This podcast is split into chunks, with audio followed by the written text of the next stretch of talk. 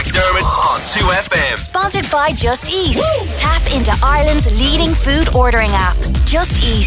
Find your flavour. On McDermott on 2FM. With Transport for Ireland. Plan your journey door to door with our free TFI Journey Planner app. Now, I suppose for a lot of people of uh, a sprightly vintage, they've kind of grown up knowing more or less only peace um, albeit a, a, fragile peace, but one that people have worked very hard to achieve and to preserve. Shooting the Darkness is a film about the men who unwittingly became war photographers on the streets of their own towns in the height of the Troubles in Northern Ireland. Um, and they produced some of the defining images dur- during the worst years of the Troubles. Uh, it's on RTÉ One tonight, 10.35, and joining me now is Thomas Kelly, producer of said documentary. Hello, Thomas. Hey, Eoghan, how are things? Good, thank you. Um, thanks for coming in. Um, I suppose, can you give us just a brief brief overview of the documentary and, and what it is and what it set out to achieve or, or, or the story it wanted to tell? Yeah, certainly. So the shooting in the darkness is about the photographers who made the as you say the iconic images of the troubles what we wanted to do was to talk to them and to to explore what it was like being a photographer in that environment what it was like being a photographer in somewhere that had previously been quite quiet quite peaceful a lot of these guys, the work that they were doing was like Balmoral shows, they were doing cheque presentations, and then all of a sudden they became war correspondents and what that change was like and what it meant for their lives.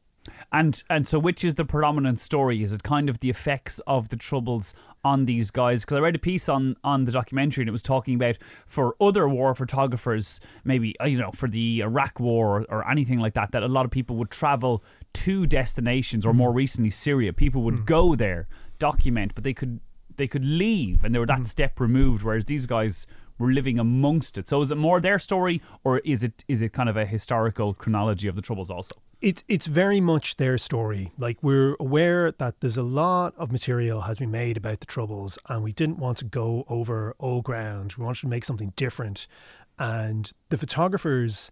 Their voices mostly haven't been heard before, and because all of the guys that we spoke to, they're all from Northern Ireland. They're not kind of international names like Gilles Peress or James Nachtwey they don't have that profile. And so we wanted to tell their story, say what it was like, and what photographs resonate with them. Because a lot of the time, it's not a big event, it's not something that we'd all be aware of, can be a small thing, but it stayed with them through the years. And that's we, we wanted to kind of be led by them. And what sense did you get um, having talked to these men and seeing all what's been filmed? And we only get to see, I guess, you know, I'm sure there are hours and hours and hours, and it's mm-hmm. all distilled down for this documentary. But the effect of the troubles on their own lives, and like I mentioned, the fact that they were, you know, they're documenting their own people mm-hmm. and they're living in the chaos. It's not like they nip in and nip out. Yeah, no, like it, it, it was very difficult for them, and that that is something that we address. That certainly Alan Lewis talks about how he, he kind of felt that he was losing his own humanity a bit, that he was on autopilot. And to a degree, that was necessary because if you actually let yourself become emotionally engaged with all, all of the horror that you were seeing, you'd break down because uh, it was it was so difficult. It was almost daily that they were seeing dead bodies or that they were calling to the houses of relatives of, of people who had been murdered. And they did kind of have to insulate themselves a little bit and I suppose harden up.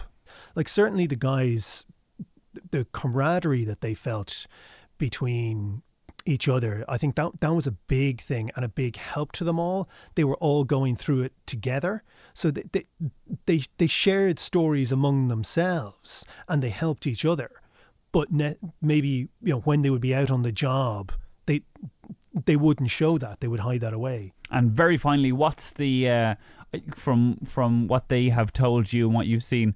What makes you mentioned some iconic images? What makes an iconic image? Because it's hard to define, I guess. I suppose it's it's about emotional engagement. Something that where you you you you look at an image and it draws you in. Usually, it'll be the person in it, the expression on the face, their eyes. It's something that you connect with on a kind of visceral, emotional level. That I think that's what makes makes a strong picture. Okay, it is, and uh, like you say, it's kind of a story that's not been told before in uh, in in chronicles that are well documented. It's called "Shooting the Darkness." It's on tonight, ten thirty five on RTÉ One, right after Operation Transformation. Mm-hmm. Yeah, so if you're settling down for the night, it's it's well worth investigating.